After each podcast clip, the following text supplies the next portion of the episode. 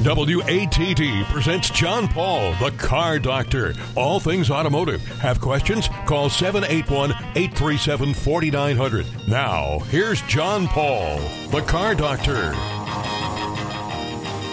And good Sunday morning, everyone, and welcome to another edition of the Car Doctor program on 95.9 WATD. It's your South Shores radio station where there's glimpses of sunrise. There was uh, some of that this morning. Glimpses. There was, yeah, yeah absolutely. There was, there was coming in my window. I agree. Mm-hmm. And I never did get to watch the eclipse yesterday. I don't, I don't know if it was that visible from where we were, but, uh, but I guess it was pretty interesting. I also missed out. Yep. Yeah, well, a lot of things I miss out in life. Hey, you know, um, love is in the air. No, it's not Val- Valentine's Day. This isn't the Valentine's Day show, but uh, deer are getting kind of frisky around this time of year and they start to uh, crisscross the roadways. And uh, if you've ever seen a deer get hit by a car, it is a pretty horrific looking thing. And with us is my colleague from AAA, Mark Schieldrop, who's joining us on the Car Doctor program this morning. Good morning, Mark. Good morning, John. Great to be with you. And uh, so, uh, deer are getting a little frisky this time of year. Is that what it is? Is that why they're traipsing around the roadways? Yeah, it's mating season. I guess uh, I'm not a wildlife biologist, uh, but it's called rutting season. The males, in particular, they uh, tend to lose some of their inhibitions and get a little more aggressive, and they're on the move. Uh, deer families uh, move around a bit uh, this time of year, and unfortunately, that means we see a pretty big uptick in collisions. So this is uh, the time of year we generally put the word out and urge folks to just be extra mindful and, and anticipate the the presence of deer on our roadways, particularly in the afternoon commute. That's when uh, we see the most deer crashes. And we took a look at crash data in Massachusetts, and it looks like deer crashes, at least last year, uh, reached the highest level on record, uh, at least going back to 2002, which is uh, as far back as we can go uh, with state crash data. So there were 1,806 deer collisions last year in Massachusetts, and that's an average of one deer crash every 74 minutes. So big problem, uh, big issue out there, and uh, the best thing you can do is just anticipate that there's going to be deer out there, and that'll that'll protect you uh, more than anything else. And you know, you mentioned that a lot of times it's late in the afternoon as the sun's starting to go down. Um, and one of the things that uh, that's like, I guess all of us, uh, you know, deer tend to travel in packs. So if you see one deer by the side of the road, chances are you're going to see more than that one, right? Yeah, absolutely. So when you're driving along and you see that one big deer hop out on the roadway and people start slowing down, I would say keep scanning that shoulder of the road and, and look for another. Uh, I've seen it myself uh, on numerous occasions where you see one deer and then shortly afterwards there, there, there's a small group uh, following afterwards. So that's definitely one thing you want to do, and you want to keep your high beams on, especially uh, when it starts to get dark. You know, you don't want to blind a driver coming up uh, the other way, so you want to dim those uh, turn those high beams off if someone's approaching. But if you're on your own, particularly in those winding rural roads where maybe you can't see around the bend fully, uh, take your foot off the gas pedal, uh, scan the side of the road, keep those high beams on. The more you can do to improve your visibility, uh, the better your uh, chances are of avoiding that collision. You know, giving yourself that extra couple of seconds of reaction time that you're going to need to to slow down and uh, prevent that collision. So just like any good safe driving, you want to keep your eyes up, look way down the road, scan the roadway ahead, and kind of constantly scan back and forth to the car so you can sort of anticipate these deer running out across the highway or across the road. And it used to be, I mean, I kind of I grew up in the city. I never never saw a deer till I went to the country one day. But now we see deer all over the place. I remember a few years ago I was at the Warwick Mall early in the morning, and co- here comes here comes two deer running across the parking lot, and you'd be like, well, "What are they doing at the Warwick Mall of all places?" But they're everywhere now, right? They are everywhere. When we looked at the crash data, we saw crashes on roads with speed limits as low as 15 miles an hour and as high as 65. So you're going to see deer on, you know, the Mass Pike. You're going to see deer on 93 and 95. You're going to see them on the back roads. It really doesn't matter what town you're in. Uh, a lot of the, the communities uh, with a good number of deer crashes are considered urban and fairly developed, but we've got a lot of commuters passing through major highways and it really uh, you're going to find deer everywhere. Um, they they they're a thriving population. There's a, a pretty good lack of natural predators for them out there these days.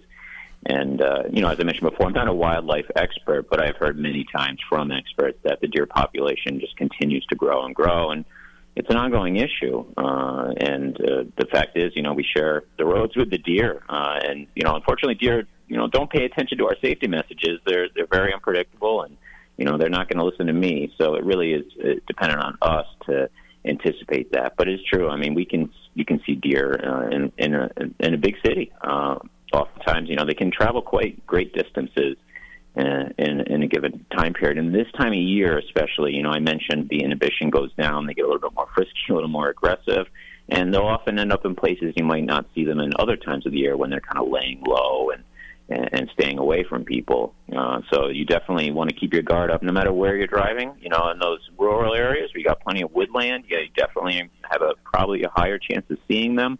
But on the highways, when people are whizzing by, you know, there's just that much more traffic volume. So we're going to still see plenty of crashes in those areas. Yeah, is there is there a particular area? I know Bristol County was always sort of the number one area. Is that still one of the biggest areas for deer strikes?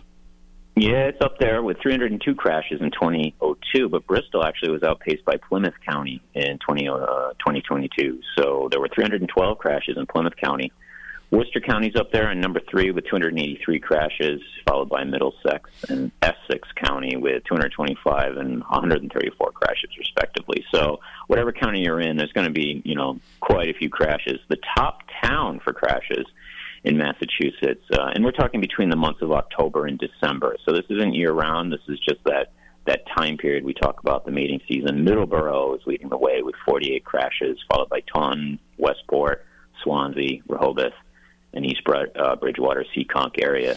Uh, so southeastern Mass is definitely a hot spot, uh, that's for sure. But we're going to see crashes all over the state.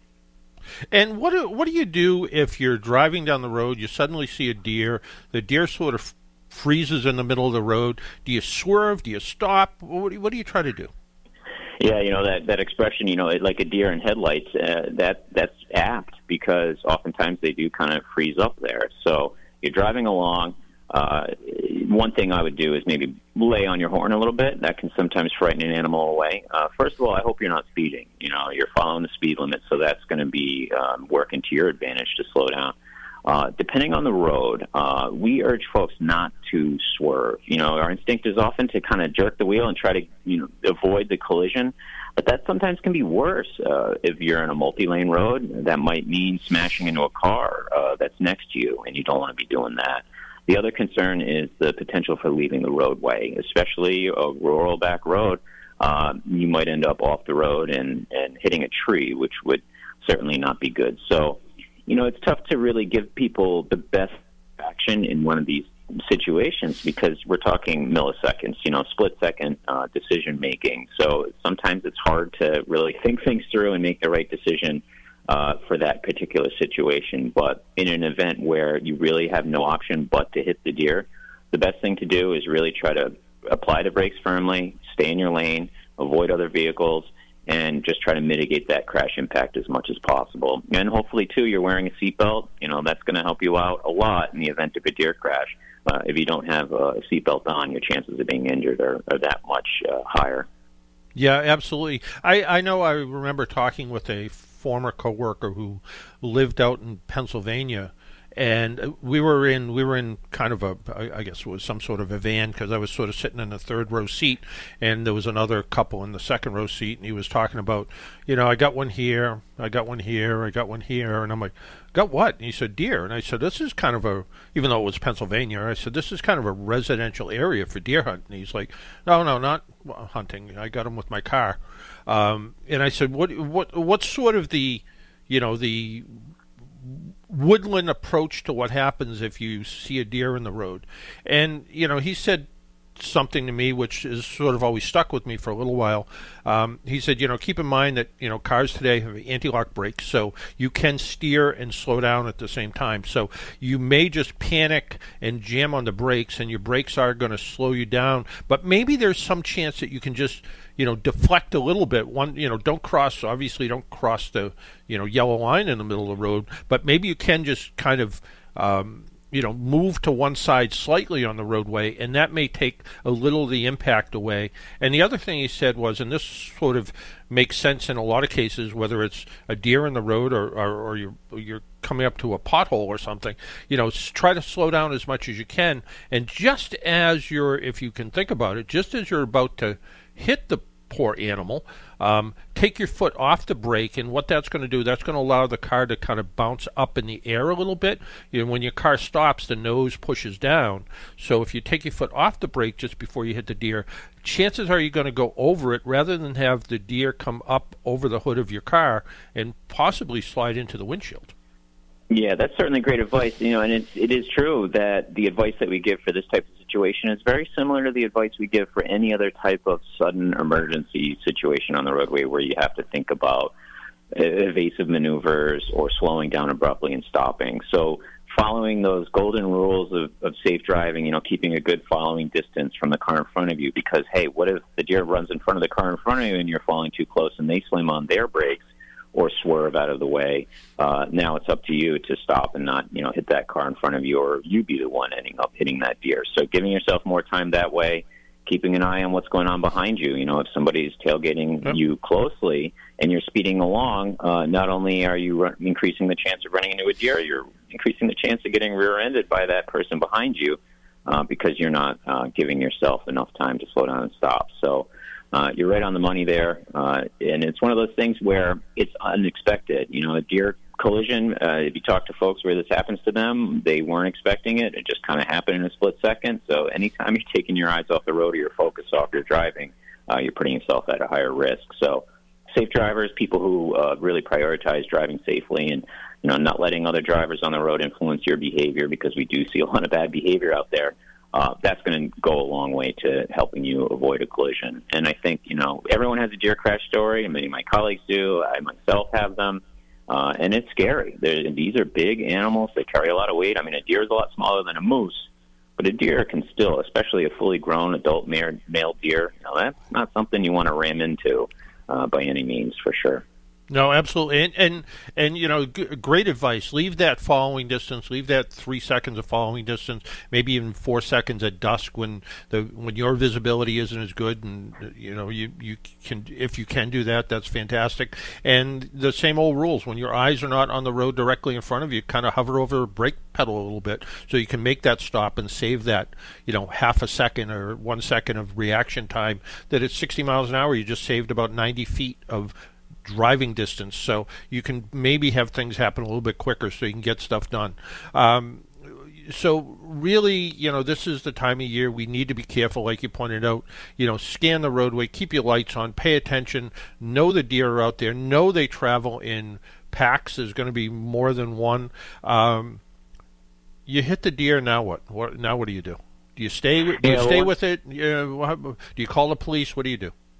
Well, for one thing, if I was in a collision, I'd want to stop, uh, you know, safely, uh, not in the middle of the roadway. If right. I can, I want to get off the road uh, in, in a safe spot. I want to want to do that. I want to check my car for any damage. First of all, uh, a deer collision could uh, might not seem like it's making your car inoperable, but it might have uh, caused a puncture with your radiator, for example, or some other type of damage that might actually uh, cause a problem a little bit down the road. Uh, you want to call the state uh, environmental police. The number is 800-632-8075, uh, and that's going to give uh, that information over to the state so they can handle the fact that there is, uh, you know, a deer on the roadway there.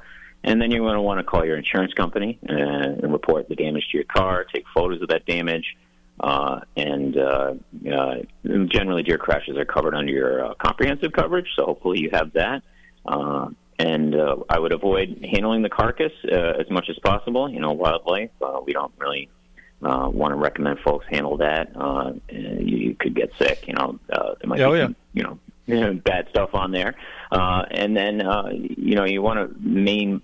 The main thing I like to tell people is, you know, you want to get off the side of the road as much as you can. Uh, we see way too many collisions on the roadside. You know, we have a slow down, move over law in Massachusetts, but uh, many folks are not aware of it. Uh, and uh, depending on your location, you know, if you're in a vulnerable location, uh, you know, sometimes staying in your car is better than staying outside of your car. So you got to kind of look at the layout where you are. If you can get away from the roadway with something in between you and the roadway, like a barrier or a guardrail, that can be good. If you can get to higher ground, that can be good because you can see, uh, you know, cars coming uh, your way. But say you're in a situation where you really don't have that option, staying in the vehicle and using the the vehicle safety equipment to protect you, and, and that means keeping your seatbelt on even if you're not in motion. Because uh, if you do get struck by a vehicle coming up from behind you, that seatbelt's going to keep you in that driver's seat and protected from the forces of that crash. Absolutely. Uh, let's let's switch off a little bit. Uh, a couple weeks from now, almost, it'll be Halloween. Um, it's kind of uh, oddly enough, same rules sort of apply. Uh, you know, we're, we're, not, we don't have, uh, you know, we're not going to. Well, you know what I mean. You know, it's uh, we're gonna we're gonna we're gonna have you know we're gonna have kids running back and forth, kind of under the influence of of candy, I guess. So same rules apply, right? except for the high yeah, beam. Totally. Yeah. Yeah, totally. Uh, same rules apply. Uh, one thing I, I like to tell people on Halloween: if you, if you're not out and about, if you have errands to run, get them done earlier in the day. Uh, try to avoid being out and about Halloween night, just because there's going to be a lot of kids out there. There's going to be a lot of pedestrians.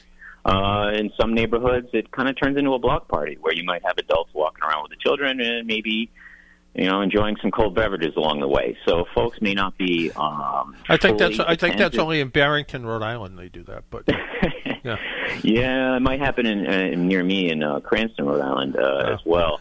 Uh, yeah, so you know, avoid those neighborhood shortcuts. Uh, some folks, uh, you know, if you live in a neighborhood uh, where people tend to use your street to avoid the main road, and you're in a in a kind of shortcut area, you know, I'd be extra attentive with my kids on that area. And if I'm a driver, I'm avoiding those neighborhood shortcuts just because there's going to be trick or treaters present.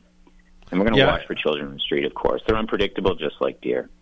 Yeah, and uh, you know the thing about kids, kids don't have the same peripheral vision. You know, it's, peripheral vision's a funny thing. It's like when kids are little, their peripheral vision's narrow, and as we get older, our peripheral peripheral vision widens out. And then as we get older, it actually gets a little bit narrower again. And kids have that mm-hmm. narrow peripheral vision that it's not just to the left and right, but it's also up and down, which is why sometimes kids will just you know walk into stuff and you're like how did they not see that it's you know right there in front of them well because they don't have that good peripheral vision that adults do so uh, like you said just be careful drive extra slow uh, maybe even you know this is this is a time you don't want to drive around with your high beams on because you might blind the kids in the road so uh, just be extra attentive, right? Yeah, absolutely. You know, watch for children on the streets, on medians, curbs. They're going to be popping out between parked cars. Anytime you have, uh, you know, anything between yourself and the side of the road, uh, there could be a child uh, you know, coming out from that area. So you want to want to be mindful of that. And slowing down is so important. You know, the posted speed limit of 25 miles an hour is is we have that speed limit for a reason. Um, many folks feel that it's too slow, you know, the, the urge to go a little bit faster. So I think, you know, generally folks often travel about 35 miles an hour on neighborhood streets. Um, but when we talk about the risk of killing a pedestrian, a pedestrian is twice as likely to die if they're hit by a car going 35 miles an hour as compared to a car going 25 miles an hour. So that's just 10 miles an hour, but that's the difference between life and death. And we're talking about small children they're especially vulnerable. You know, they're much smaller. Yep. So slowing down on those neighborhood streets is super important. And of course, you know, be sober. Uh, we see an increase in pedestrian fatalities on Halloween, and we also see quite a few arrests for impaired driving on Halloween. You know, folks coming home from the Halloween party. So, you know, I'm still not tired of sending that message.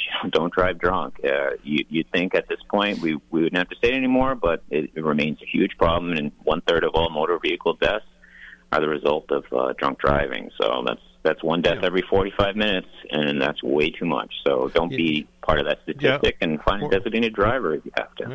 We're not going to tell people not to drink. We're just going to tell them don't drink and drive. It's simple. It's a simple message, uh, and it's easy enough. And uh, you know, and we're also in uh, our state and neighboring states are legal marijuana states, so same same rules apply. And I think uh, you know, DOT or somebody said it. You know, if you feel different, you're going to drive different, and that different is never better, right? Yeah, absolutely. You know, you wouldn't pop a few gummies and go, uh, you know, try to pass the bar exam, right? So why would you uh, pop a few gummies and get behind the wheel? It, it does require a similar mental focus. You know, I think we underestimate the real cognitive load that that that's going on when you're behind the wheel. Driving is a complicated task, and we get comfortable with it and we kind of take it for granted. But if you really look at what's going on in the brain of a you know highly focused driver in, in dense traffic at high speeds, You know, if you're doing everything right, you're using maybe more brain power than many other tasks that you're going to be concentrating on during the day. So, uh, kind of recalibrating our expectations and and and rethinking about you know how much energy do I really have to commit to driving safely. I think a lot of folks are really underestimate how much you have to pay attention to the road, and more so than you already do. When I joined AAA first year, I thought I was already a safe driver and I did a lot of things right, and it took working in this field for me to realize that even myself, who I thought I was a good safe driver, uh, I had a lot to learn and even some of my behaviors maybe weren't the best. And I'm still working on it every day. Uh, it's easy to, you know, fall prey to the motivation to speed a little bit now and then, or to, to go with the flow of traffic. Uh, but oftentimes we have to kind of take a deep breath and check ourselves and slow down a little bit. So, um, you know, and that applies on Halloween night and every night of the year. Every night, every night of the year. So, uh, basic rules apply: eyes on the road, hands on the wheel, don't drive distracted. Pay attention. Don't drive impaired. And uh, whether it's uh, whether you're worried about deer, kids, or just other motorists on the road, your only job when you're behind the wheel is just what drive, right? That's right. You know, we're all just trying to get home or to work or get where we need to be safely. And yeah. uh, oftentimes, if I'm frustrated with a car in front of me on the road, you know, there are times where you're moving along and then there's that one driver who you know, you're like, what is this person doing? You know, I like to imagine, you know, maybe they're having a really bad day, or maybe they're coming home from the hospital with a newborn infant in the back seat, and they're really nervous. You know, sometimes just trying to humanize the other car. You know, think yep. about the person in there. That makes a big difference, and it kind of it changes your behavior, makes you realize, you know what? I'm going to take a deep breath. I'm going to cool off a little bit. At the end of the day, when I'm at home, when I'm relaxing, I'm not going to be remembering this incident on the road that's making me upset right now. Uh, it's all about kind of your mental approach and kind of, you know, just realizing that we're all on the road together. We all have different skills and abilities, and not everybody is going to be as competent or comfortable as I am. And I'm going to give them a little bit of room, you know, because they need to get home, and so do I. No. no, my favorite line always was the, I found out there was a lot less jerks on the road when I stopped being one. Yeah, exactly. Yeah, I noticed that myself. When I let people merge, when I leave that that safe following distance, all of a sudden I have fewer people yelling and screaming at me, and uh, you know that goes a long way. Yep. Uh, you know that's how how we like to be treated in real life, and you know real life doesn't end when we close that driver's side door. That's right, Mark. If people want to find out more information about everything about AAA, AAA.com, right? Yeah, yeah. You might have a zip uh, code you got to type in there to yeah. get to AAA Northeast website. Yep. But once you're there, we've got all sorts of information there. We've got a safety section. You can find tons of information there. You, know, you can find my email address. You can send me an email directly if you have any questions. Uh, you know, I'm always happy to engage with any of our members or even non-members about all things traffic safety and help people find, uh, you know, all the information they're looking for. Tons of resources on our website. Well, Mark, I want to thank you for taking a little time out of your Sunday morning to join us on the Car Doctor program. Hey, it's my pleasure, John. Always enjoy the show. I listen to podcasts every week, so hopefully your listeners are doing the same thing if they can't catch you live. All right. Thanks, Mark. Have a great day. Hey, you too, John. Take care. We need to take a break, pay some bills. My name is John Paul. This is the Car Doctor program, and if you would like to join us, simple enough, give us a call at 781 837 4900. 781 837 4900. When we come back, maybe we'll answer a few car questions that came in this week, uh, including one from Dolores, who has a flashing odometer. I haven't even seen that one yet. That one just popped up right now, and uh, a review of the Infiniti QX60. So until then, stay right there or give us a call at 781 837 4900. Jesse needs something to do anyway besides play commercials. Uh, you're listening to the Car Doctor program on 95.9 WATD. We'll be right back. AAA is with you at every moment in your life. They have 24 hour 7 roadside assistance, which covers you in any car you're driving or riding in, even a rental or your friend's wheels. They have great member rates on home and auto insurance, savings on travel, hotels, and rental cars, and discounts on hundreds of your favorite brands. You're covered on and off the road. Learn more at aaa.com slash join. On Friday, October 20th, join South Shore Health at their annual Moonlight and Miracles Gala, featuring a seated dinner, live auction with MC Billy Costa, and music by local band Hot Mess. This year's event at the Weymouth Club will support the growing need for emergency care in our community. In life or death scenarios, close to home emergency care is critical. Support these valuable services and purchase your tickets for the Moonlight and Miracles Gala right now at southshorehealth.org backslash gala. Talk radio with a South Shore point of view. Hi, I'm Kevin Chachi. Join me tomorrow for Monday Night Talk, where the South Shore comes to talk. Tomorrow night after the 6 o'clock news here on 95.9 WATD. Make an appointment Sunday morning at 11 for John Paul, the car doctor, on 95.9 WATD. Now, back to the car doctor. Welcome back to the Car Doctor program. And as promised, we talk about the car that got me around uh, a couple weeks ago, actually. And that is the Infiniti QX60. Uh, and it happens to be in. Uh, cars got weird. They just have weird names now. We'll get to it in a minute. But the Infiniti QX60 is a mid-size, three-row luxury SUV that comes in several trim levels: pure, luxe, sensor, sensory, and the top of the line autograph. Why? Why? Why can't they just have like L L E? But weird names. Uh, it comes as front-wheel drive or all-wheel drive. All versions are powered by the same 295 horsepower, 3.5 liter V6 engine that's connected to a 9-speed automatic transmission. To further tailor the driving experience, every QX60 features a drive mode selector with five settings: snow, sport, and a configurable personal setting. Uh, it has intelligent all-wheel drive that can direct up to 50% of the available power to the rear wheels to optimize traction in varying circumstances. Uh, standard features include all kinds of stuff forward emergency braking with pedestrian detection, predictive forward collision warning. Maybe it will tell you if there's a deer out there, rear cross traffic alert, which I really kind of like. Um, you know, the old days of backing a car out of a parking spot and being able to see once you get partway out.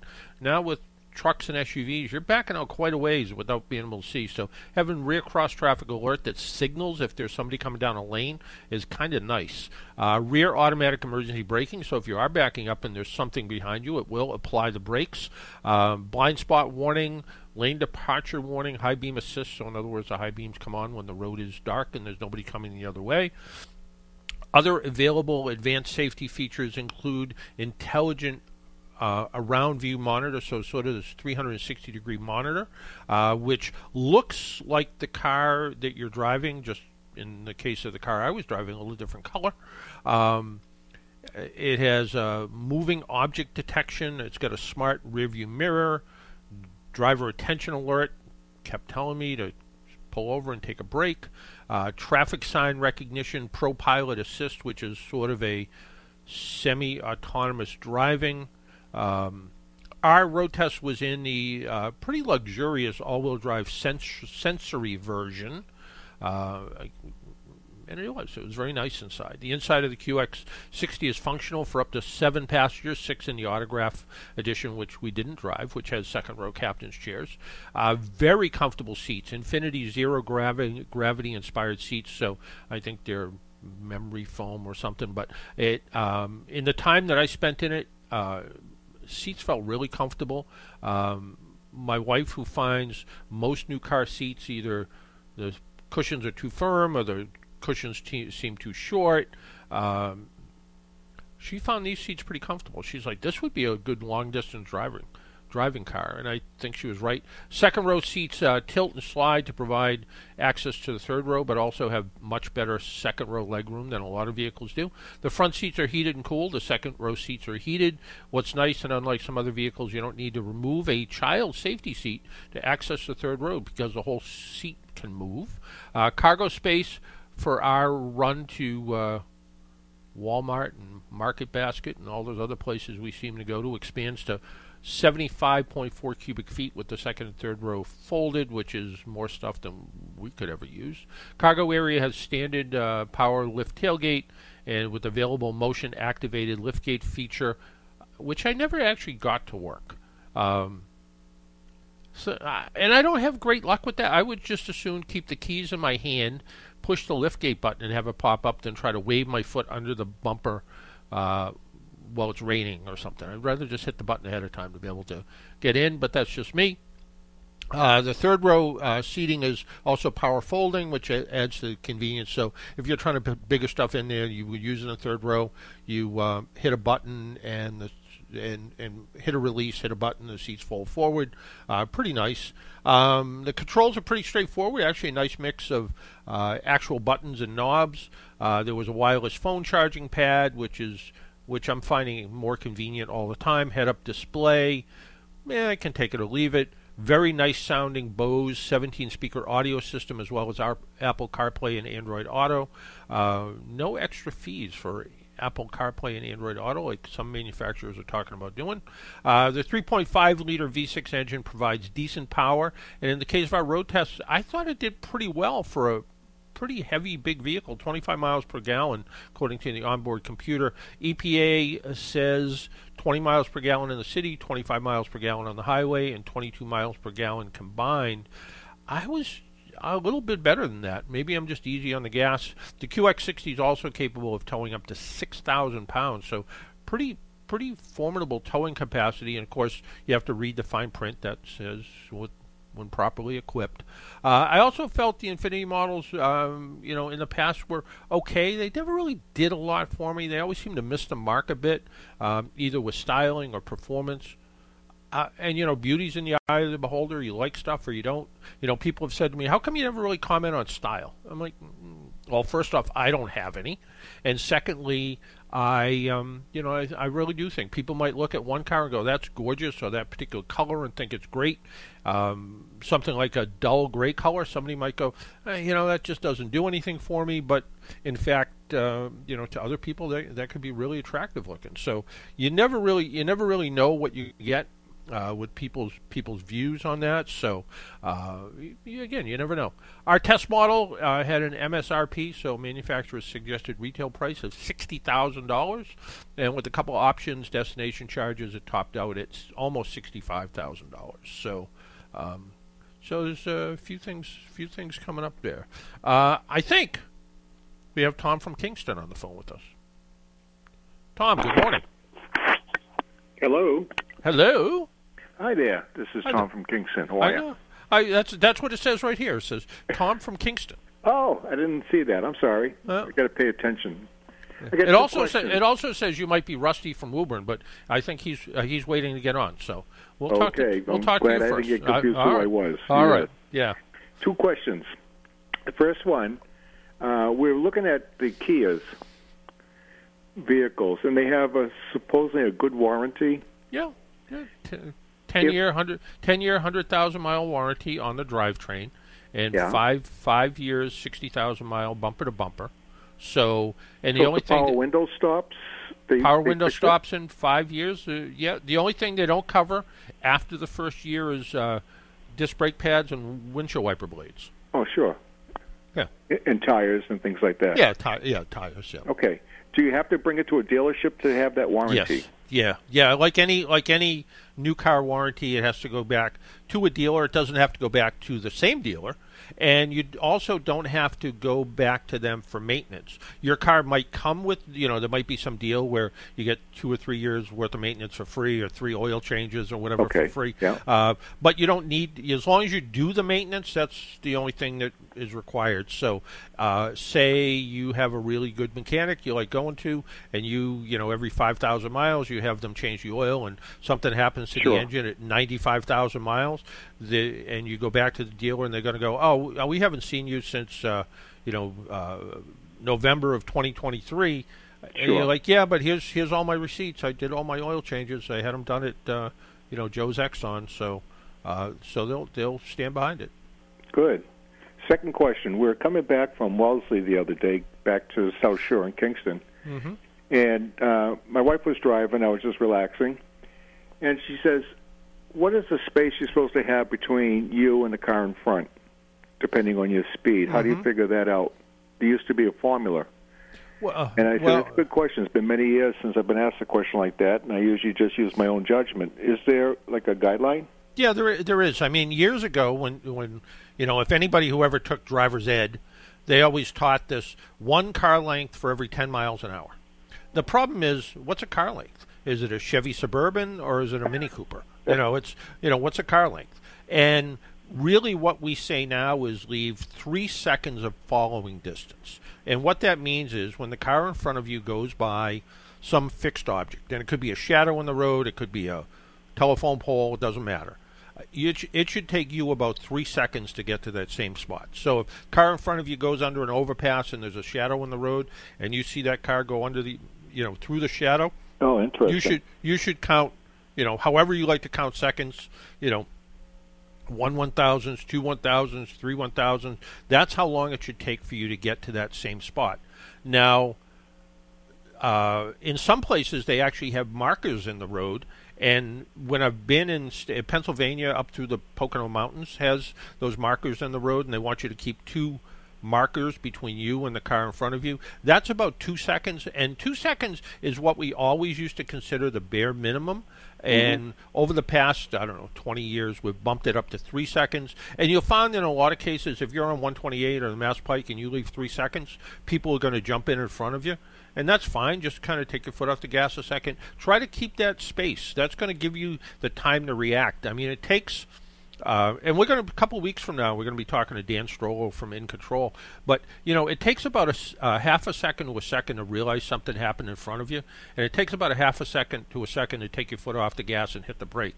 So, if you leave three seconds of following distance, that gives you time to react. They never did a uh, study in the Bostonian traffic when you're going in. If you leave more than six inches in front of you, That's right. That's like it's like NASCAR. You know, Yeah, it's, yeah, it's exactly. you know every, everybody's everybody's drafting to try to you know no and people people will, but that's when that's when those chain reaction crashes happen when somebody hits the brake and Yeah. everybody's you know.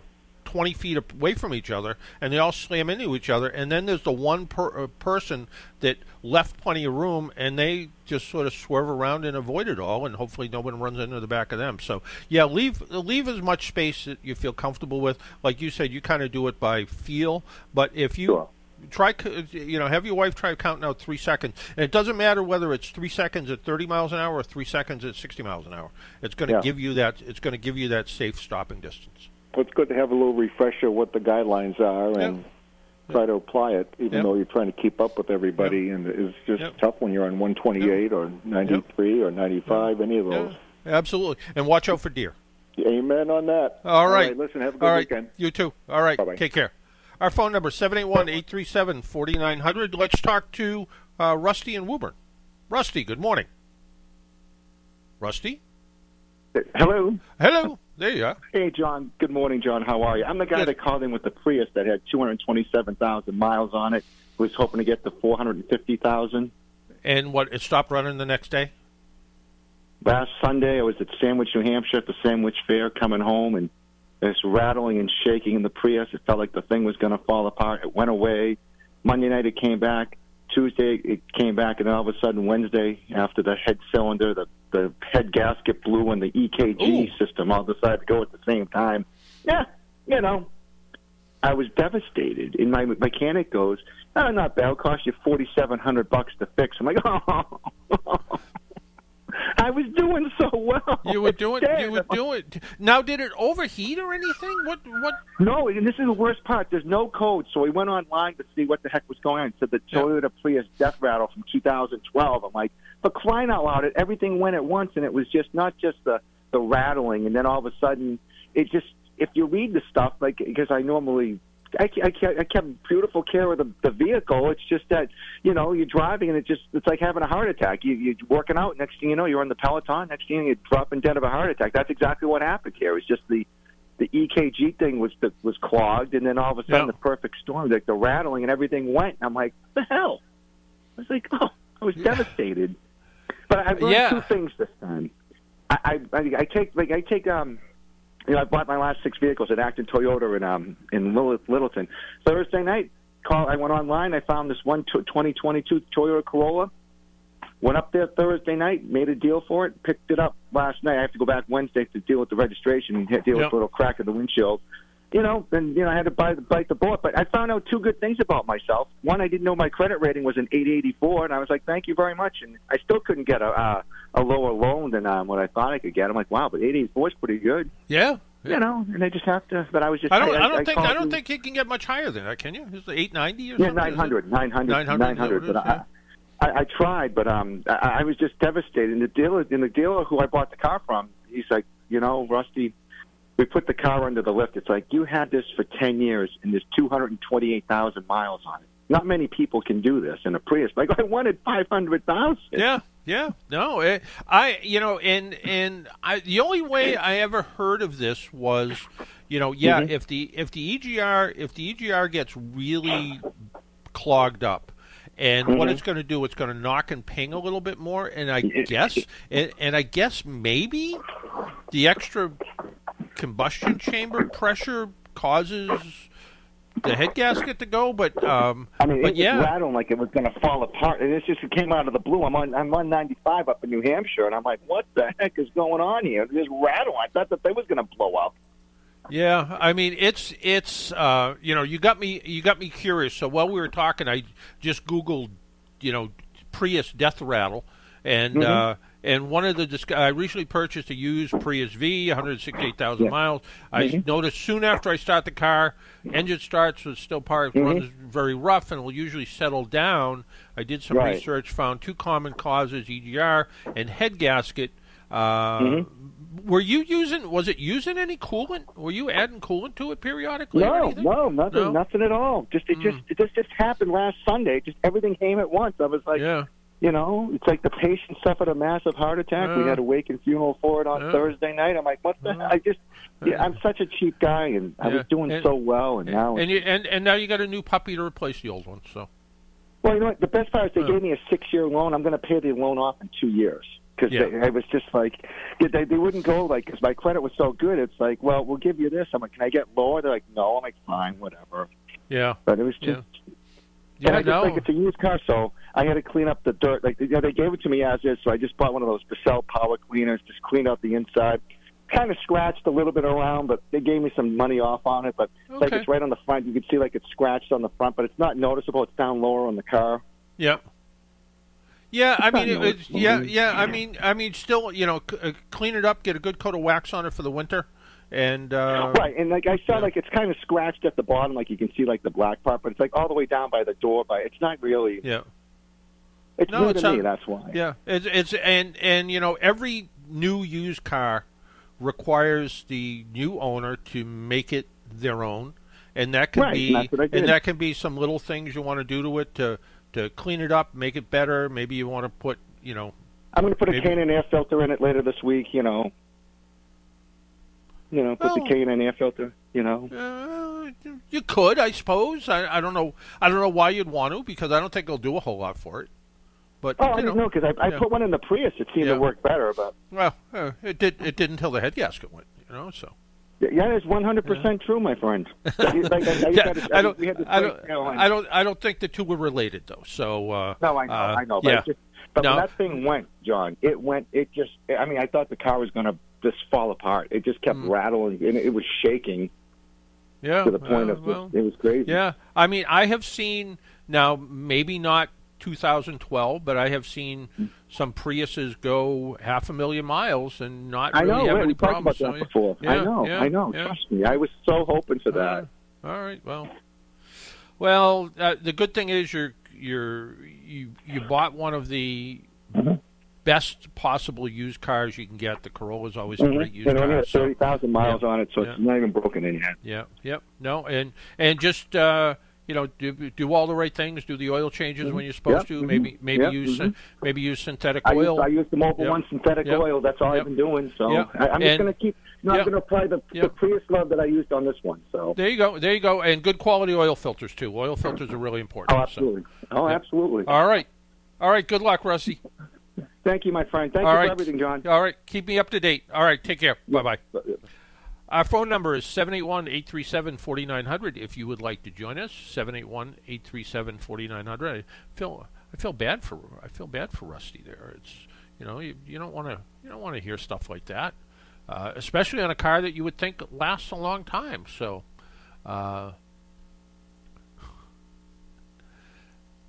I uh, weird weird emails you get and some of them some of them uh, make it a little hard to. This this person just wrote to me and says my car doesn't start. Key is not detected. Okay. Uh, uh, be nice to know what it was and everything, but chances are he has a key fob And if he takes the key fob and uses it to push the start button, chances are the car will probably start, providing he can unlock the car and get in. So I will answer that. Um, someone wrote to me who recently bought a Hyundai Sonata, and I have just these are questions that just came in in the last 15 minutes. Uh, hello, we just bought a 2023 Sonata Hybrid. Love the car so far, but there's been a couple of issues about the buying process that are causing unnecessary headaches. I'd like to know what you think. The car was purchased in September, September 21st, and as far as I know, it was new with 68 miles on it. But the Hyundai warranty start date keeps showing up as May 31, 23 on the customer portal. Dealer said it would automatically be updated and then changed to tell me that they had put it in service on that date, and that doesn't make sense. Dealer first said it would be automatically updated, then changed to tell me that they put it in service on that date and that it could not be changed. So maybe someone bought the car, didn't like it, and brought it back. Uh, they said they would send me a letter honoring the warranty as if it started on 921. I'm not comfortable with this. What if they move or go out of business? That could very well happen in the next 10 years. Besides, they never sent the letter as promised. I feel this situation to be unusual with a new car purchase. And as long as the title says new, and that's what I hope it says, is new, um, that should be the date the car goes into service. So I guess the first thing I would do is call Hyundai customer assistance and say, look, my car was purchased new. It went into service on 921. That's what it says on my registration. That's what it says on my title. And I want the wanted to say that. Um, he's thinking of opening up a complaint with the Attorney General. Have you heard of this happening before? Um, not specifically, except for the fact that if that car was actually registered at some point, or the dealer inadvertently, you know, maybe a deal was going to happen with the car, the dealer did all the paperwork, and then the deal fell through because of a lack of uh, credit on the part of the person who was thinking about buying it. Maybe that could happen. Uh, the second issue, which is probably easier or not to deal with, the car didn't come with a spare tire. It comes with a tire mobility kit. I've shopped around a couple tire stores. No one seems to sell spare tires for this car. Should I just let it go or keep trying to procure a spare? Well, not just a spare, but a spare and a jack and a lug wrench uh, to go along with all that.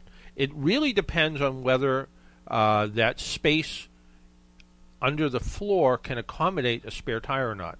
There is a company online that sells a variety of sort of universal spare tires, and uh, we have even used, we have even looked into uh, getting them because um, electric cars are one of those cars, as well as hybrid cars, that a lot of times they don't have spare tires at all. And uh, there is a company called Easy Spare that uh, might be able to, you know, might be able to come up with a spare tire for your vehicle. Um, but it really does it really does depend. So let's let's see whether this is uh, 2023. If it lets us pick one, Hyundai Sonata. So apparently, apparently they have something. Uh, they say that they have a 17-inch alloy spare wheel and tire. Uh, it has sort of a weird bolt pattern, so you have to use like these special lug nuts. And it says we guarantee this easy wheel is the safest, highest quality spare wheel available. Uh, says it will fit. So whether it actually fits or not, I'm not really sure. But according to their website, it will. And you can get a spare tire and with a little tote bag that it can go into. And by the time you're done, you're going to spend oh, about three hundred dollars. So, um, you know, maybe maybe an option. See see what's out there. Uh, I don't think I don't know that it's going to how well it's going to fit. So, I think it's going to be, even though I think it will fit the car, I don't know if it will fit in the trunk. So that might be an issue.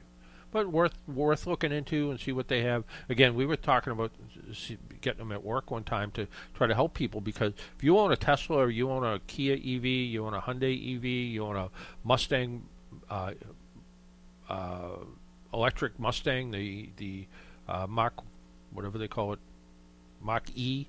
Uh, any of those electric vehicles, they don't have spare tires. They eliminate the spare tires for room for the battery and controllers and all that stuff, but also to lighten up weight as well, uh, which helps promote better fuel economy. So look around, see what's there, but I think you're going to be stuck with the spare tire mobility kit, which works okay if you get it. You know, you get a nail in the car, you come out from, you know, going shopping and you get a flat, you screw this thing in, pump it up, it'll get you home and you'll be fine. But if you hit a curb or a pothole and you punch a hole in the side of the tire, you're calling for help. That's all there is to it.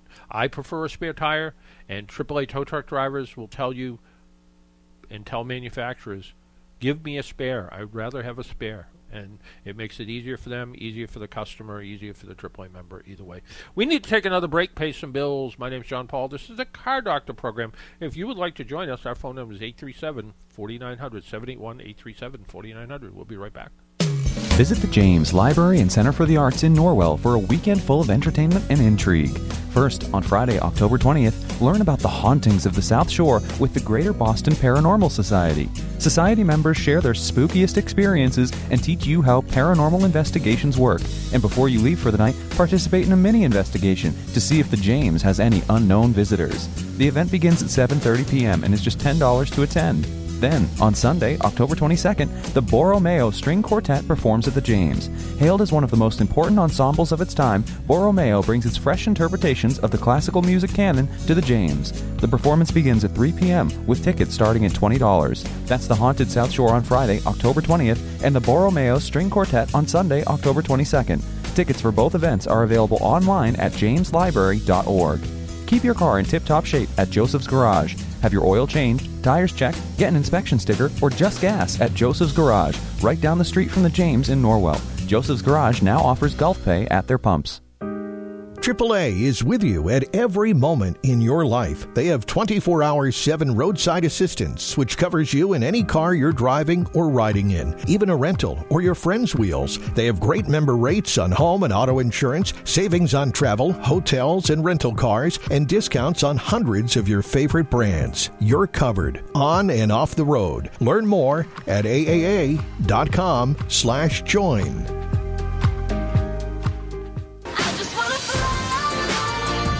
Hi, this is Liz Loans. Tune in to Twilight Showcase Radio, hosted by Sandy Stride and Keith James. Visit twilightshowcase.org.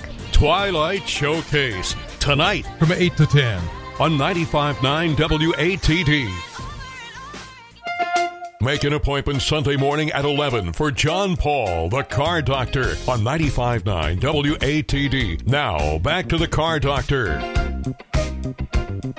And welcome back to the Car Doctor program on 95.9 WATD. I, I just heard the commercial about Joseph's uh, service station. That used to be Joseph Pontiac, and that it was a it was a great little Pontiac dealership. It was it was just too small. It was you know it wasn't it didn't fit into the GM lifestyle at the time of uh, of you know how GM wanted to do stuff and. Uh, uh, and it was just it was one of those classicy kind of places, and it was like um, it was like South Shore Buick in Quincy, uh, which was a great place. And I just learned recently that uh, uh, Bob Fitzgerald, the guy who uh, owned South Shore Buick with his brother, passed away a few years ago. I didn't even know that, and uh, he was again he was such a good guy, and it was such a such a good little dealership there too. So, but let's right now let's talk to old friend Ken from Topsfield. Ken, good morning. Ken, to hear you on the show. There you are. I've been I've been uh, over the time for years. I've been lamenting uh, white walls have gone away. Now I see black rims all the time. And the latest thing that I've noticed in recent years that is just driving me crazy is paint. Flat, like matte color cars. And at first I thought it was just one dealish, one maybe a Subaru or a certain thing. But now I'm seeing it in many different uh, manufacturers. Is this a base paint that's cheaper and that's why there's no metallic? it I don't find it attractive in any way. Maybe that's like beauty in the eyes of the beholder. But is there some reason for this other than this is what customers want, sir? No, this is kind of what customers want. Um, it's uh, it, you know, paint. Paint is one of those things that it is. You're right. It is kind of the what's in the eye of the beholder sort of thing. But uh, it is just. It's one of those weird, weird things that. Um, and you know, I I kind of wonder what happened to uh, things like you know, nice shiny paint. I remember the first time I drove a Mercedes with uh, it. It looked like it had it looked like it had gray primer on it. I'm like, who thinks this really looks? Who looks think this really looks attractive? But um, but, but people do. In fact, I had a um, I had I was road testing a Toyota and it had this sort of almost looked like flat military gray. And Yep. my neighbor came over and he goes, "I love that color," and I'm like, "You do? Why?" um, and yeah, I mean, it was it was just it was sort of and and I was driving I was driving something else with kind of a weird blue, and it was almost like a flat blue. And I got out of the car, and this woman came up to the car and said, "Do you know what color this is?" And I'm like. Blue? I don't know. And she said, "No, no, it's it's got to be some special color. I love this." And I'm like, "You like it because it doesn't have any sparkle and pizzazz to it. Now, you know, it's you know, but but I I do like a little bit of depth of color in these these these different. get- yeah, yeah.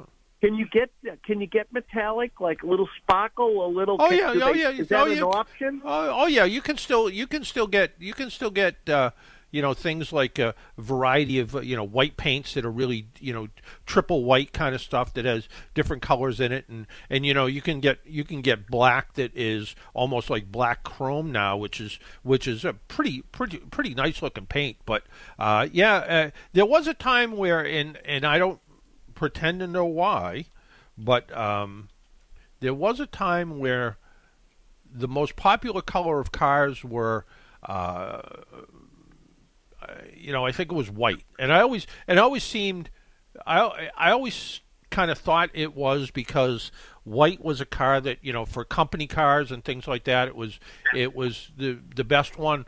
And you know the most popular car colors for right now oddly enough 26% of the cars according to iSeeCars 26% of the cars on the road for are are white followed by 21% that are black followed by 19% that are gray who wants a gray car you know it's just a weird color you know and you know the the interesting color you know if you want a purple car you want to you want to uh, less than 2% of the people that want a purple car so hey Hey Ken, that music, you know what that music means. We're going to I need to get going. so So, goodbye. all right, take care, Ken. Have a good weekend. Thanks, sir. Bye bye. All right. So uh, that music means we need to go. Thanks for Jesse for doing all the good work he does back at the studio. And until next week, make sure you wear your seatbelt, drive safely, be good to your car. And if you see an emergency vehicle by the side of the road, slow down or move over. It saves lives. Talk to y'all next week. Bye bye.